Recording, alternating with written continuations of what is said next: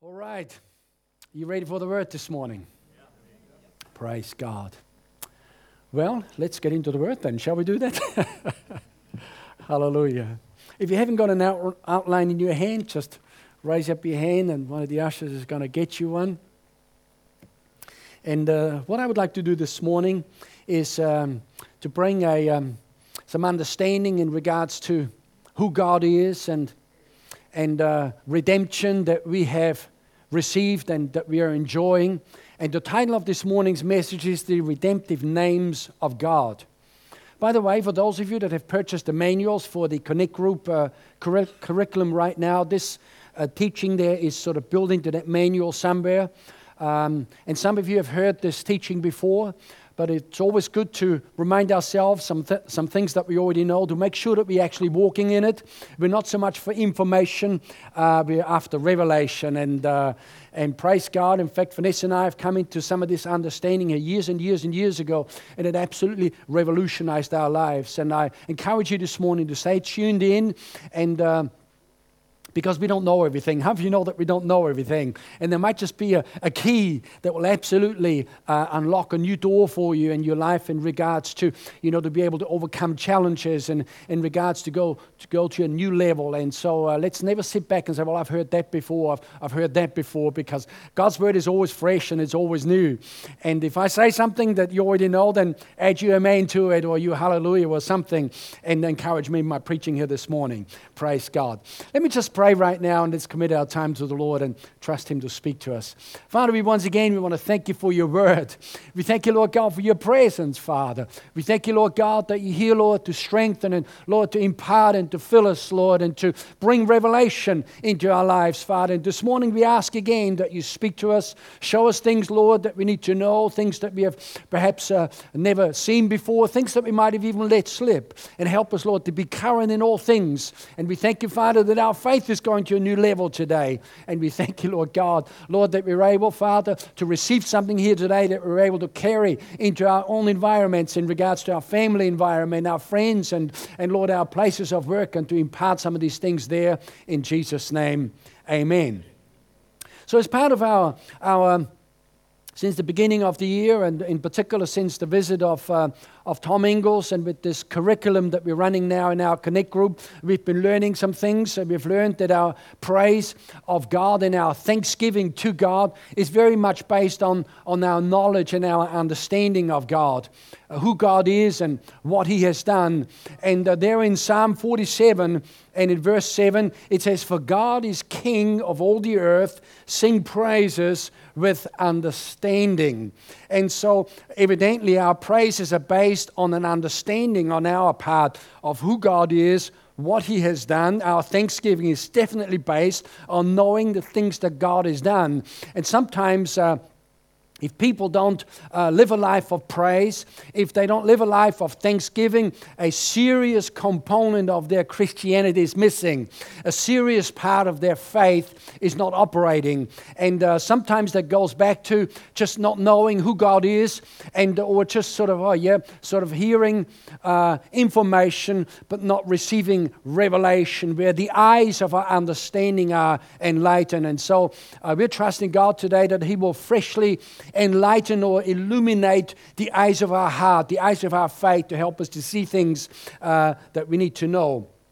And of course, when we are talking about the redemptive names of God, and we'll discuss that word redemption in just a little while because it's important that we understand these things and that we are precise in our understanding.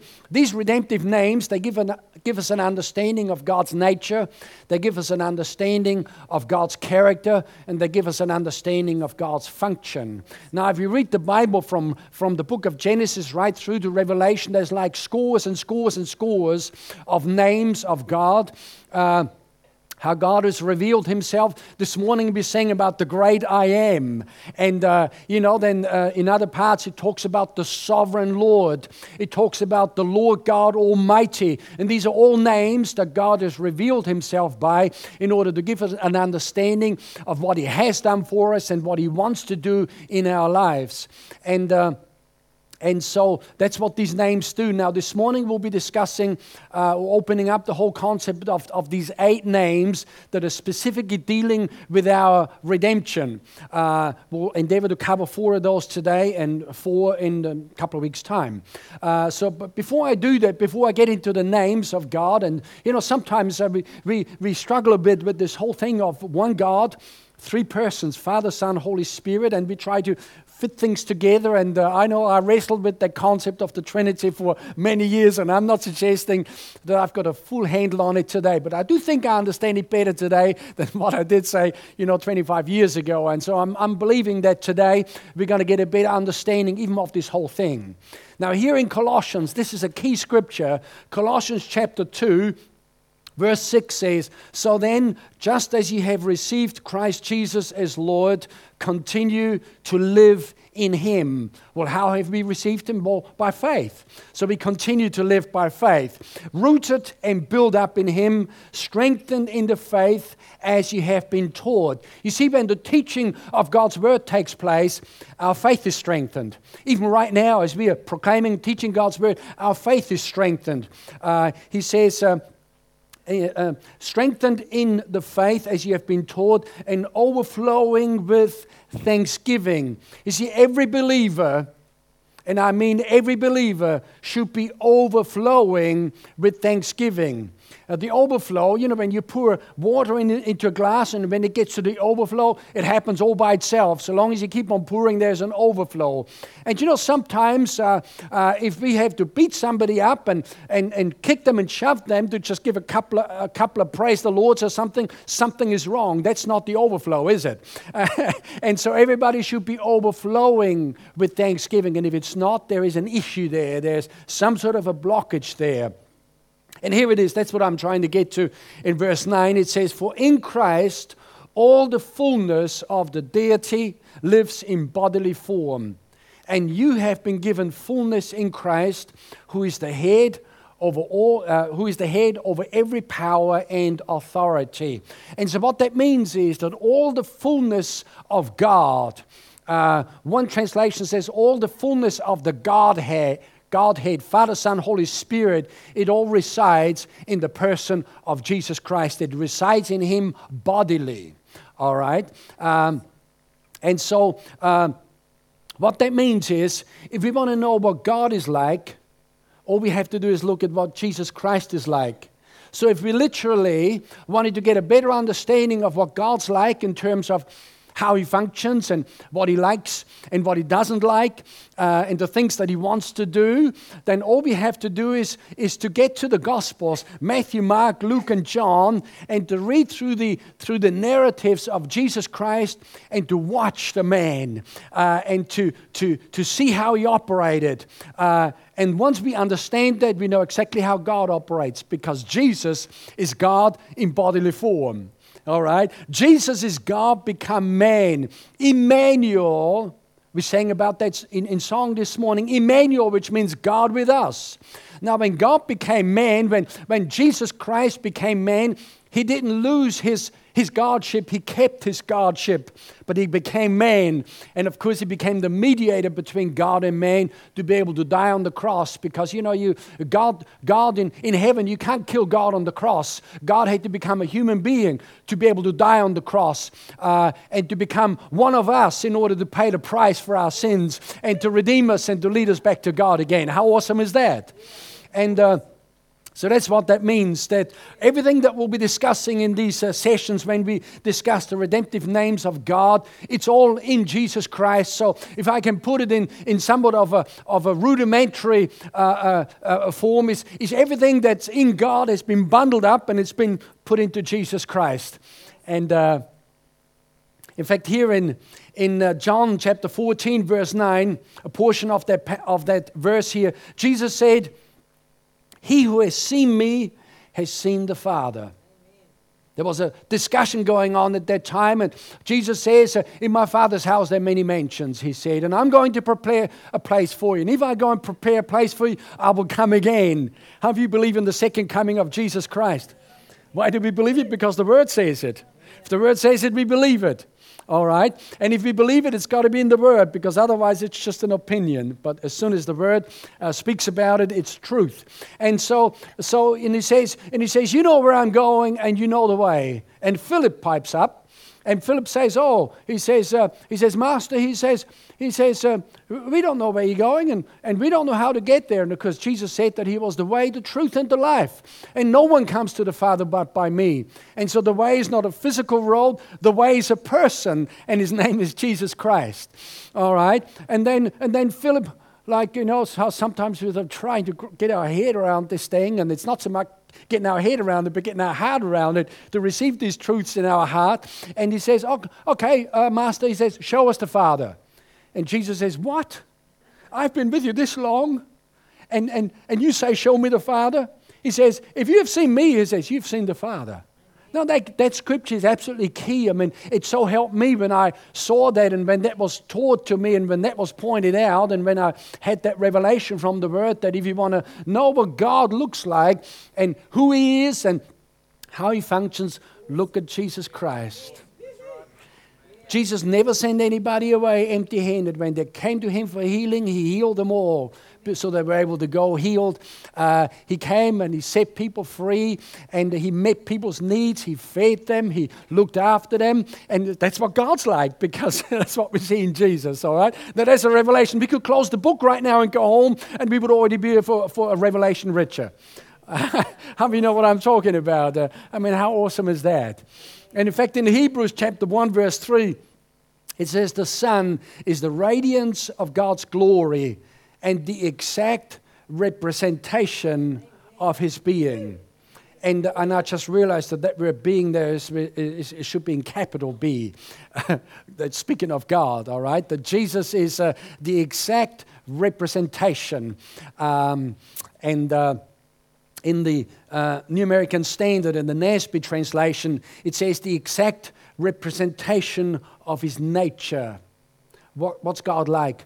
Look at Jesus and we know what God the Father is like. In the New Living Translation, it says, The Son expresses the very character of God. Yeah. All right? And so here is Jesus um, going around loving on people, healing people, feeding them, meeting their needs, casting out devils, setting them free, teaching them, uh, lifting them up, and so forth. And, uh, and by and large, uh, people were attracted to him and because he was good to them and he only had a problem with the religious folk who were not hooked up with God through relationship, but they were just hooked up with religion. It was all laws and rules and regulations. And in particular, God had a problem with the Pharisees and the Sadducees and the religious leaders of the day because they weren't liberating people, they were tying people up and binding them up with religion. How do you know that religion binds, binds us, but relationship with God sets us free? And there's a world of difference between the two. All right? So let's get then into these eight redemptive names of God and before we do that, what's the word redemption? What does that mean? Uh, when I first heard the word redemption, uh, it's not something that we commonly use in our everyday uh, English uh, uh, language, and even the concept has largely gone, gone out the window. Um, so to redeem means to recover ownership by pay, of pay, I start again, to recover ownership of by paying a specific sum. Do you know that uh, when God created Adam and Eve and set them into the garden, they were God's kids? But along came the devil, uh, and he tempted uh, Adam and, and, uh, and Eve, and the two of them, uh, in particular, Adam committed high treason against God, walked away from God, and started to, uh, you know, no longer uh, to live by what God said, but started to live by what the devil said, and, and so forth. And God lost his kids. and Jesus had to send his son to die on the cross to. Um, okay, God lost his kids. And so Jesus had to come to purchase us back again from, from whose ownership? From the devil's ownership, because now the devil had become our Lord. Uh, and it started way back in the Garden of Eden. All right, and in fact, in, in Corinthians, the Bible speaks of, of Satan as the God of this world, little cheese, only a little cheese. All right, it's only little, but nevertheless, uh, he lords it over people's lives, makes their lives miserable, kills, uh, kills, steals, and destroys, and basically deceives and, uh, and makes people's lives miserable. And so Jesus has come to redeem us again and to purchase us back. So we are now, my friend, if you are born again, you are God's possession. You belong to God. We have been purchased with a price. But what's the price? It was the very life and the blood of Jesus Christ. Because he shed his, his, his blood on the cross, he poured out his life uh, literally in order to redeem us back again. And secondly, to set free or to rescue or ransom somebody. Uh, and then thirdly, to save from a state of sinfulness and from its consequences. You see, for us as believers, judgment is not an issue anymore. We will not participate in the judgment. We, will, we are no longer going to be judged. People are something, oh, what's it going to be like when we get before the great white throne judgment? It's not for us all right? That is for the God haters, that is the God rejectors. Uh, we have received God, we have received Jesus Christ as our Lord, and our Bible tells us that we have passed from judgment to life. All right? And how is that possible? Because all the judgment was laid on Jesus Christ. He was judged on our behalf. This is you can't get it any more basic, any more simple than that. If we don't understand this, we don't understand the Christian faith. Uh, it's all about substitution. Uh, Jesus Christ became our substitute. And I say all of that in order when we get into the names of God that we have got a better handle on, on what it means to, to, uh, you know, to study the redemptive names of God. There's eight of them. Um, and somewhere, somehow, Bible scholars have worked out that these are the eight names. This is the essence of redemption. And all of these things are, are covenant uh, redemption benefits and blessings that we enjoy, uh, that are ours, uh, and that we've got access to at all times. The first one there is Jehovah Sidkenu um, and it means the Lord our righteousness. The second one is Jehovah Makadesh, the Lord our sanctification. The third one is Jehovah Shalom or Shalom, the Lord our peace. Fourth one is Jehovah Shammah, the Lord who is present constantly or, or, who is ever present. Then, fifth one is Jehovah Jireh, the Lord our provider. Um, uh, number six is Jehovah Rapha, the Lord our healer. Seventh one is Jehovah Nissi, the Lord our banner.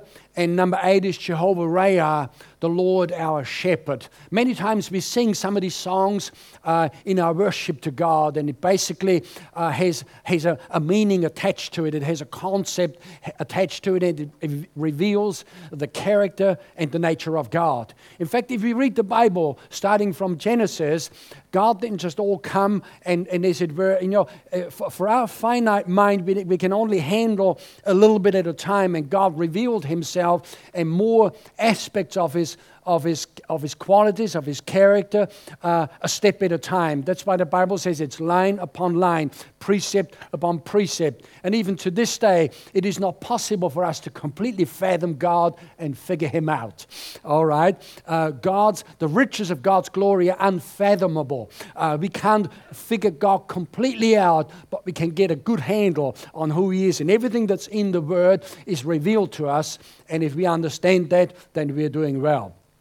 So let's go through them one by one and starting with the first one there, which is Jehovah Sidkenu, the Lord our righteousness. In fact, if you look at different writers there, you might even find that the spelling could be slightly different in regards to, you know, bringing a, a sort of a name across from the Hebrew uh, over into, into the uh, English or to, as it were, to Romanize these letters. And so let's not be perturbed about the spelling or even about the pronunciation. Let's go after the truth here. Jehovah Sidkenu, the Lord is our righteousness.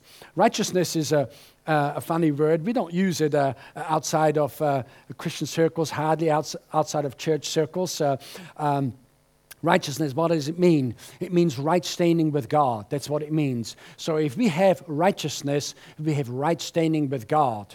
And, uh, and so that's, uh, I guess. Um, in terms of the, of the meaning of, of, of that name. In the book of Jeremiah, verse, uh, chapter 23, verse 5, it says, The time is coming, says the Lord, when I will raise up a righteous descendant from King David's line. Now, notice that word descendant is written in capital D. This is a prophecy in reference to Jesus Christ, who is actually also called the son of David or a descendant of David. He says, He will be a king who rules with wisdom.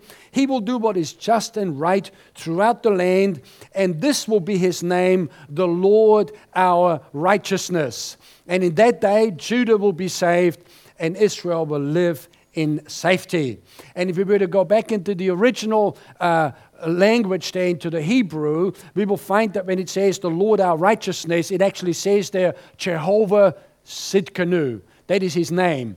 All right. Now, Jehovah means the self existing one, Jehovah means the eternal one. Jehovah means that he had no beginning and he has no end. All right, how we know that we are created beings? We have a starting point. Uh, there was a time when we didn't exist, and then we were born or we were conceived, and, and we, we did exist. We are now eternal beings as well, but we had a beginning.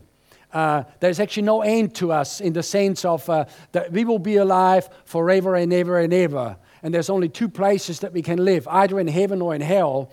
Um, and, and, and so we are now, in, in that sense, eternal being. But we had a beginning. But God never has a beginning and God never has an end. God is outside of time. He's the creator of the whole show. God created us, God created time, God created the heavens and the earth. And no matter what the scientists are saying, this is all God's creation. All right? Um, and praise God for scientists who understand all of that and have a good handle on things.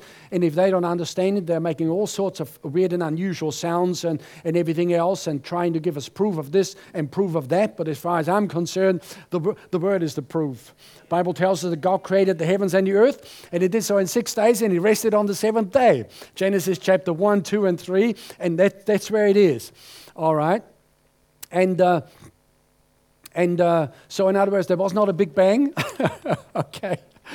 God stood back, he figured it all out, and then God, God began to speak, and he created the whole show.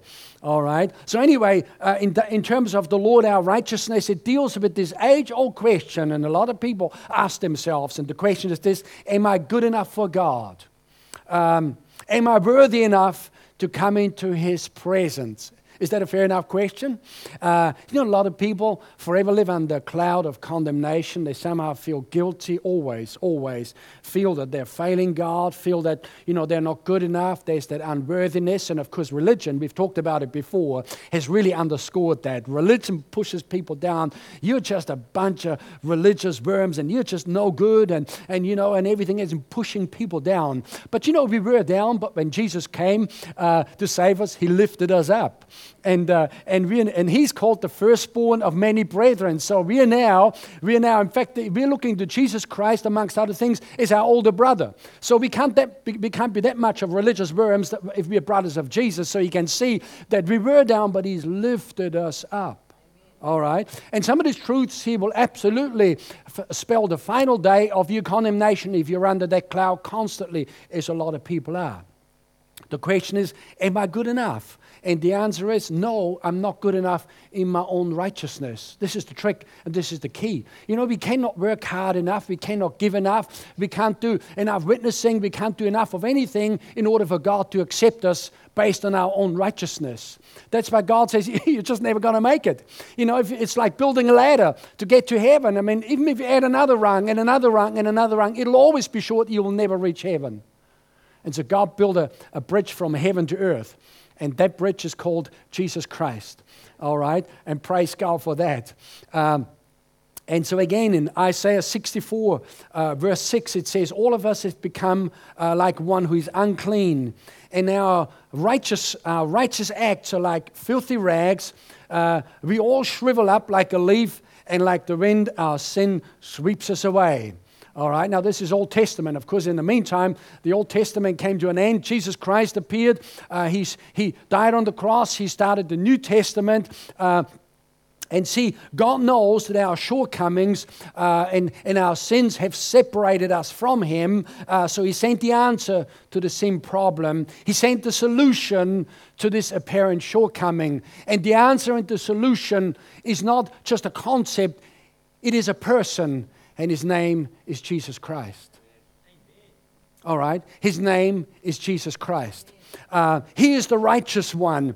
Uh, and the Bible tells us that he who knew no sin and was therefore righteous, he became sin so that we might be made the righteousness of God in Christ. So he took his righteousness and he imparted it or imputed it, to use a, a scriptural word, a, a, theological term, to impute.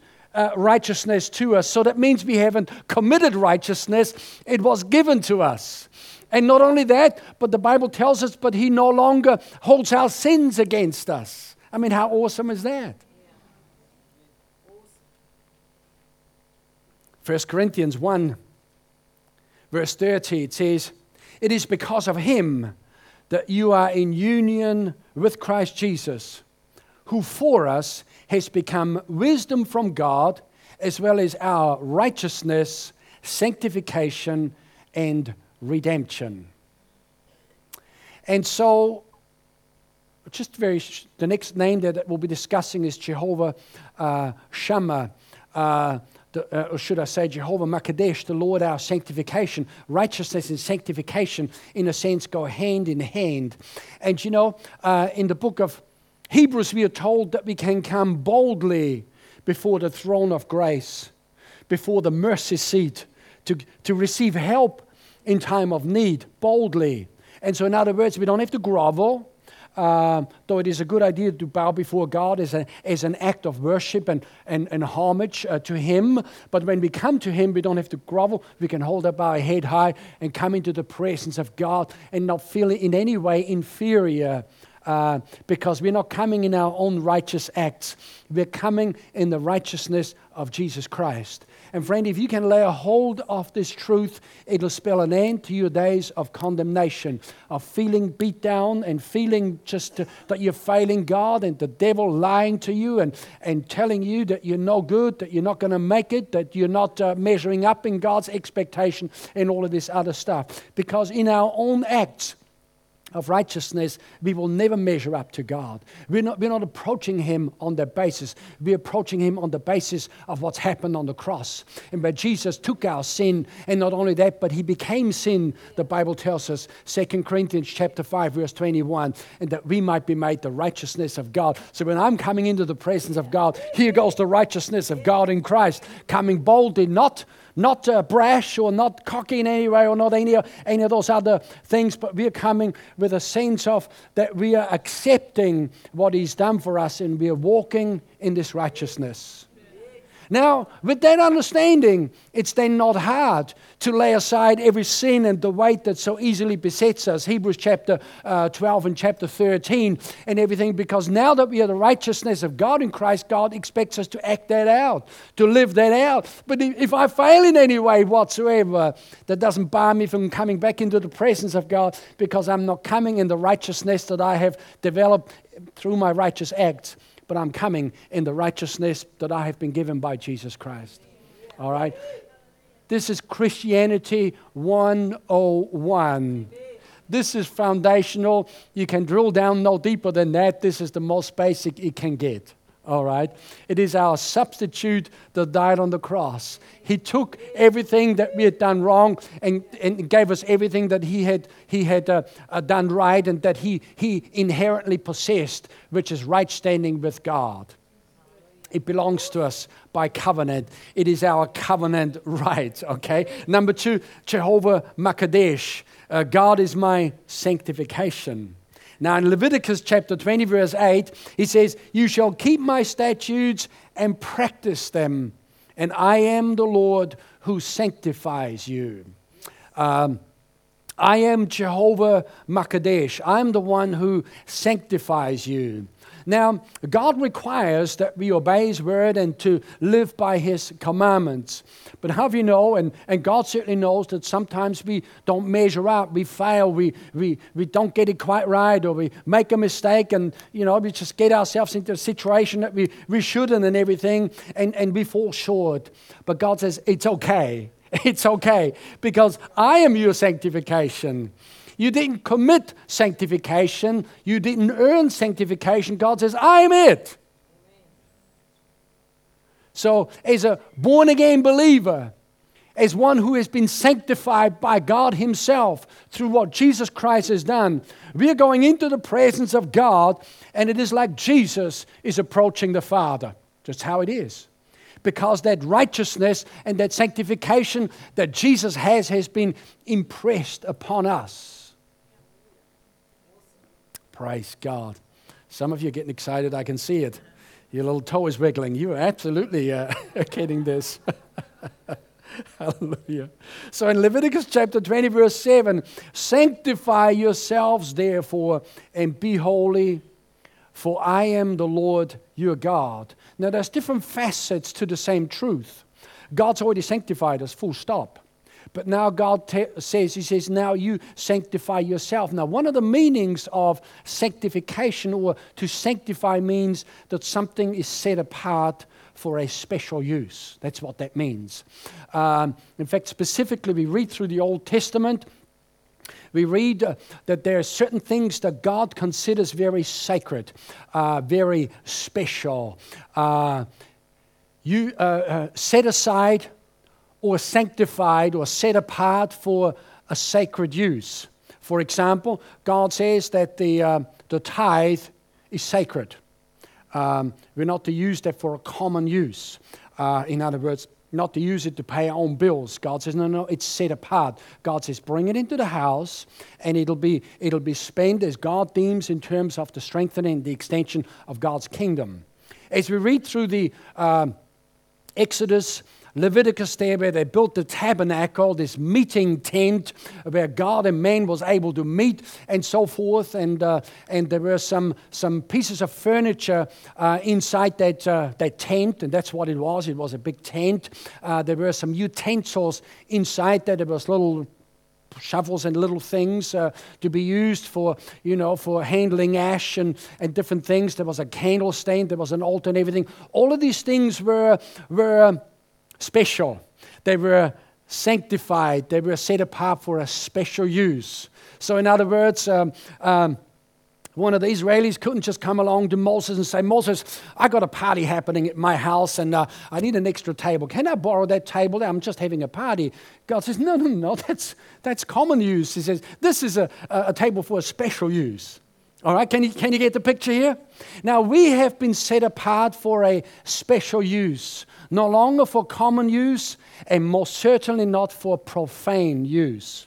Uh, every believer is set apart, and we now uh, we now separate ourselves from certain practices uh, that we might have engaged in before we got born again, because some of that is profane and common in the sense that God says, no, no, no, no, uh, we don't do that anymore. Because remember, uh, you are sanctified. You you are a sanctified one. This is now all uh, special use. This is now used for use as determined by God, rather than what the devil manages to to motivate people to do. Uh, and there's the difference between the two. We are sanctified, and that is our legal position, but God expects us then, in response to that, to lay aside certain things, certain places we won't go to anymore, certain activities we won't engage in anymore, because that's some of that is profane, some of that is common use, but God says, no, it's now special use. The Bible says that we have been bought with a price. We are no longer our own. So, in that respect, we can't have a foot in the, in the kingdom of God and a foot in the world. Uh, you know, the surface on a Sunday morning and to do the God thing and then to disappear again back into the world and to party up with everybody else, to drink and smoke and to curse and to swear and to get laid like everybody else does. God says that's no longer okay now. It's now special use only. Is that uh, detailed enough now? we can move on now? Okay, that's what we're trying to say. I don't know why it took me this long to get this far.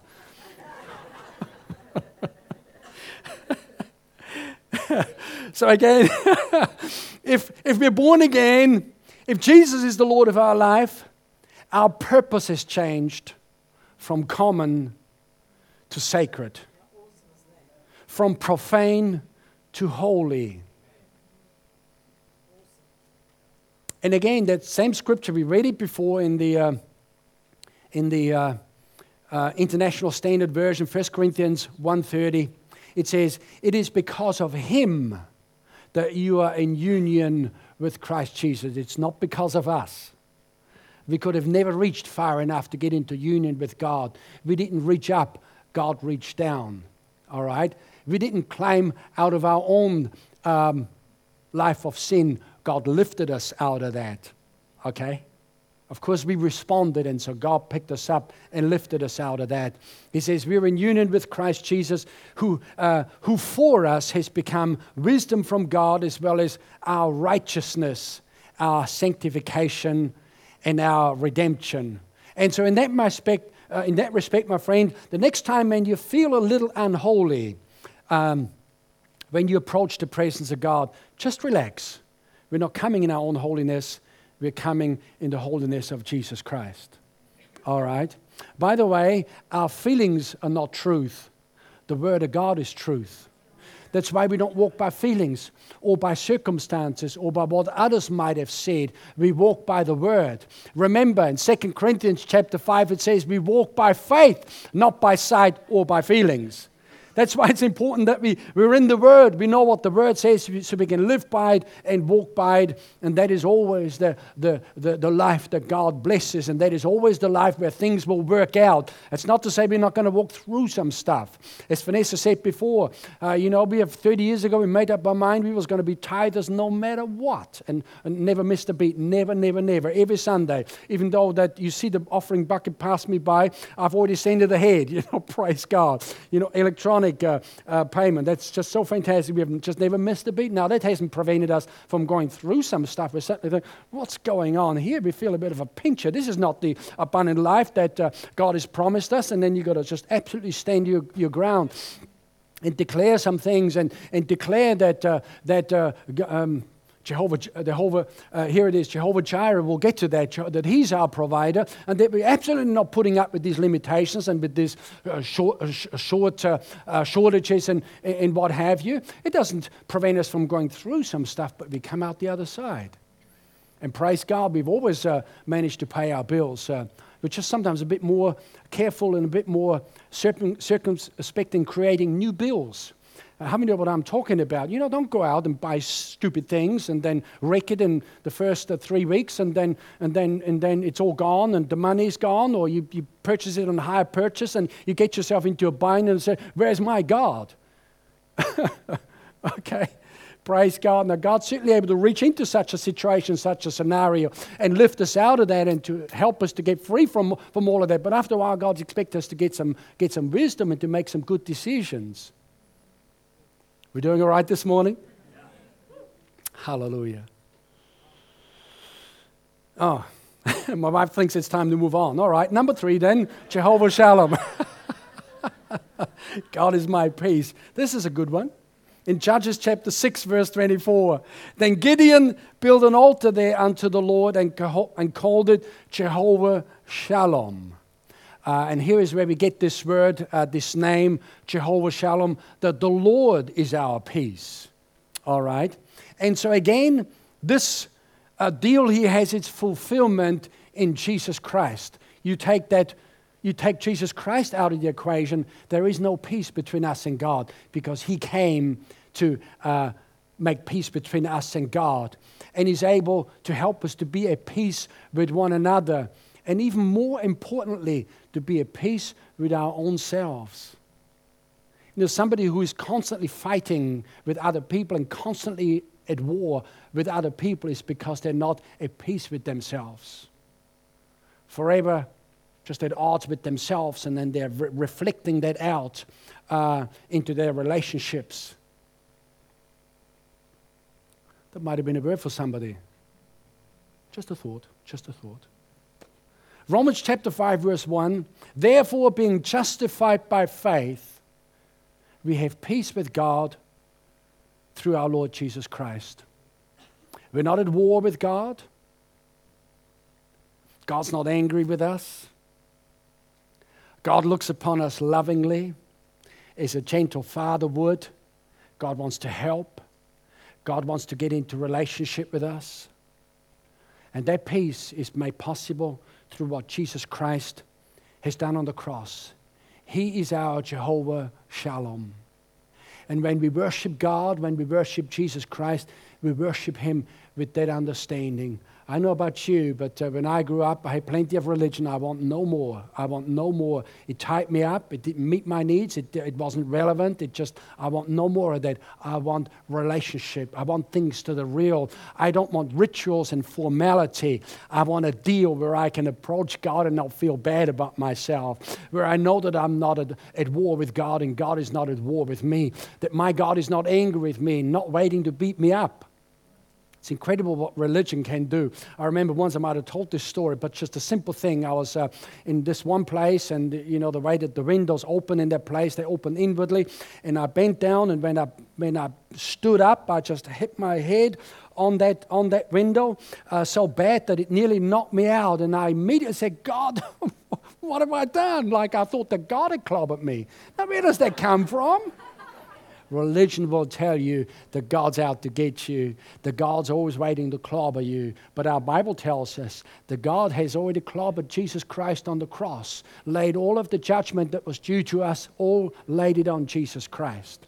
And now we've passed from judgment to life. Uh, if something happens, I probably was in the wrong place at the wrong time uh, and made, uh, just didn't take care of things. Uh, and you know, we have to just be a bit more a bit more careful with some things. But if there's stuff that goes on uh, that's outside of my, my knowledge, outside of my control, if I'm driving and, and you know, down the road and there's something uh, waiting to happen, down the track there in terms of accidents and bad stuff, I'm absolutely trusting in God that God will protect me from that, that God's already sending the angels of God ahead. I, I just don't. You see, we have been redeemed not only from a, from a life of sin, but we have been redeemed from a life of sickness and a life of accidents and a life of stuff going wrong in our lives. Have you realized that? That salvation is a full package. It's not just going to heaven, it's much more than that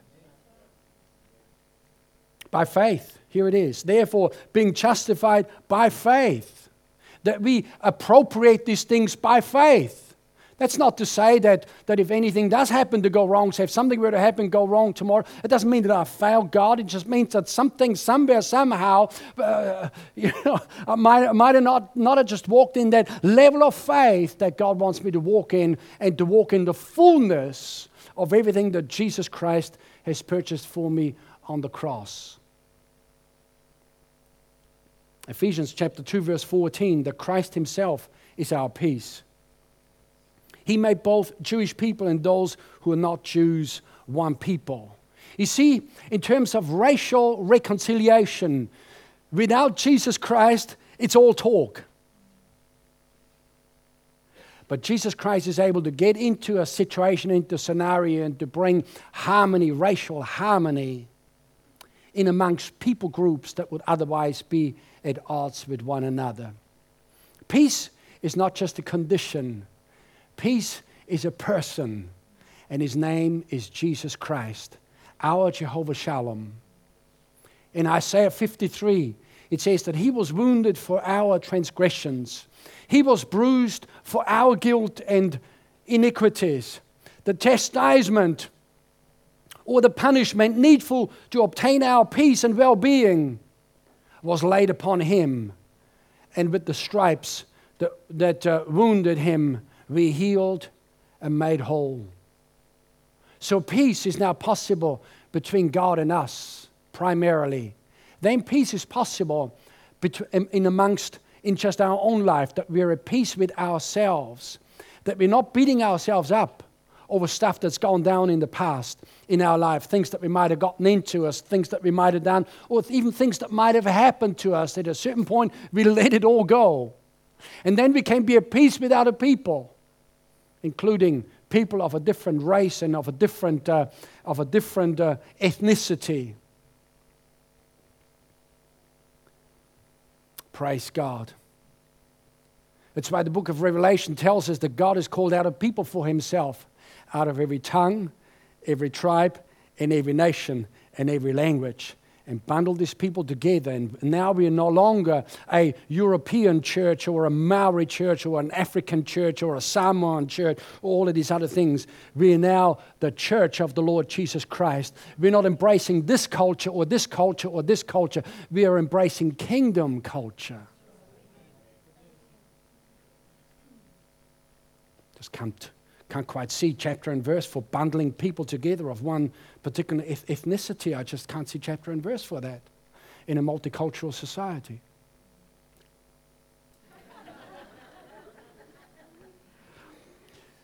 Very quickly now, Jehovah Shammah, God who's ever present. In fact, we shouldn't rush these things. This is just too good to skim over. Jehovah Shammah, God who is ever present in our lives. See, as believers, we need to know that God is always with, always with us. Jesus says, I will never leave you nor forsake you. We're not going to get right to the end of that, so we'll just leave it and pick it up at a later stage. And uh, very shortly, the musicians are going to come. We're just going to worship God for a little while with all of these things that we've, we've learned and things that we've been reminded of, and worship God with a new understanding of everything that He's done, who He is in our lives, that He's our Heavenly Father that has come to lift us up but here this deal with Jehovah Shammah. Jesus I will never leave you nor forsake you. See, years ago, religion used to teach us that if you travel down the road and you just get a one or two kilometers per hour over the speed limit, Jesus gets out and you're on your own. I think I'd be traveling by myself occasionally. occasionally. It does happen that I get a little bit over the speed limit. and if I whiz past you, just be gracious and say, Pastor's on a mission. He's going somewhere. He must be in a hurry. but you see, some of that, uh, Jesus getting out and we're on, it all sounds good in the soulish realm. And people say, Yes, amen. But the man said, I will never leave you nor forsake you. So, what do we go with by what sounds good or what the man said? He says, I will never leave you nor forsake you. Praise God. So, you be amazed if you get into some situations and something, and sometimes people think, nobody's watching. I'm all by myself. But Jesus is right there. If you're born again, you took him with you. The Bible says that our body is the temple of the Holy Spirit, and we carry God around with us. With that understanding, it's just a bit hard to get up to some mischief. Um, people just, you know, get up to plan some things out and get into some stuff and then, you know, resurface. And it's like when God's right there, God's always watching, but God's not there to beat us up. God's there to encourage us to live right and to live a sanctified life and to walk in the righteousness that Jesus Christ has purchased for us on the cross. We're going to close uh, the preaching part of the service at this point. Musicians are going to come. Just worship God with just one other song before we go out. We haven't got an evening service tonight. We will next week, but not tonight, so there's not an immediate hurry to get, get away. Just worship God right now with this new understanding and thank Him that He is our righteousness, that He's our sanctification, that He's our peace, that He's made peace with us, and that we're not at war with God. Praise God.